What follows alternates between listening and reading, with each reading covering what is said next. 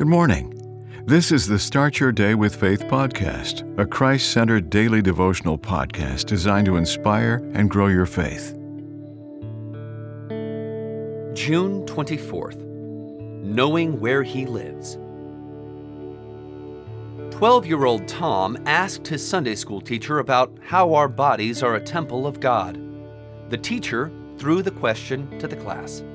The following statements emerged God the Father created our bodies, God the Son redeemed them, and God the Holy Spirit indwells them. The teacher summarized We cannot give our hearts to God and keep our bodies for ourselves. Christ came to live in our spirit. Now he is moving into our heart to make it his home.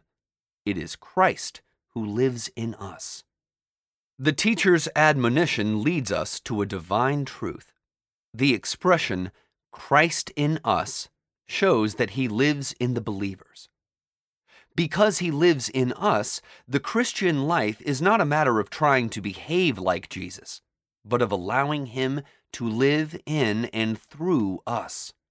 Hence, we'll do well to A. Realize that when we treat our bodies as temples of God, we obtain physical, emotional, and spiritual blessing. B.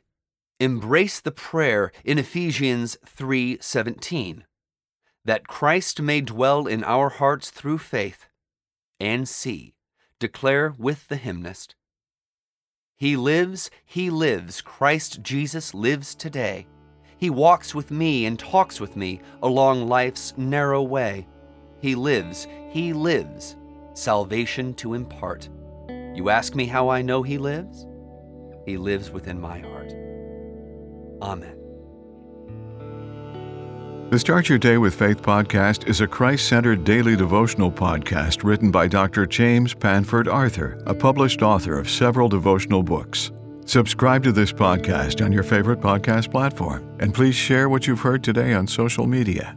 Start your day with faith. Copyright 2023.